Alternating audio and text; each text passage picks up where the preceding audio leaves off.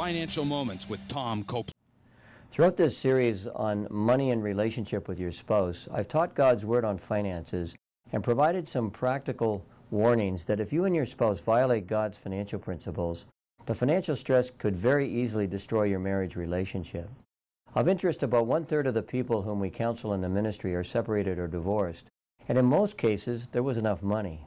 But unfortunately, either one spouse or both spouses spent more than they earned and accumulated debt. This debt resulted in tension between husband and wife, which eventually destroyed the marriage relationship.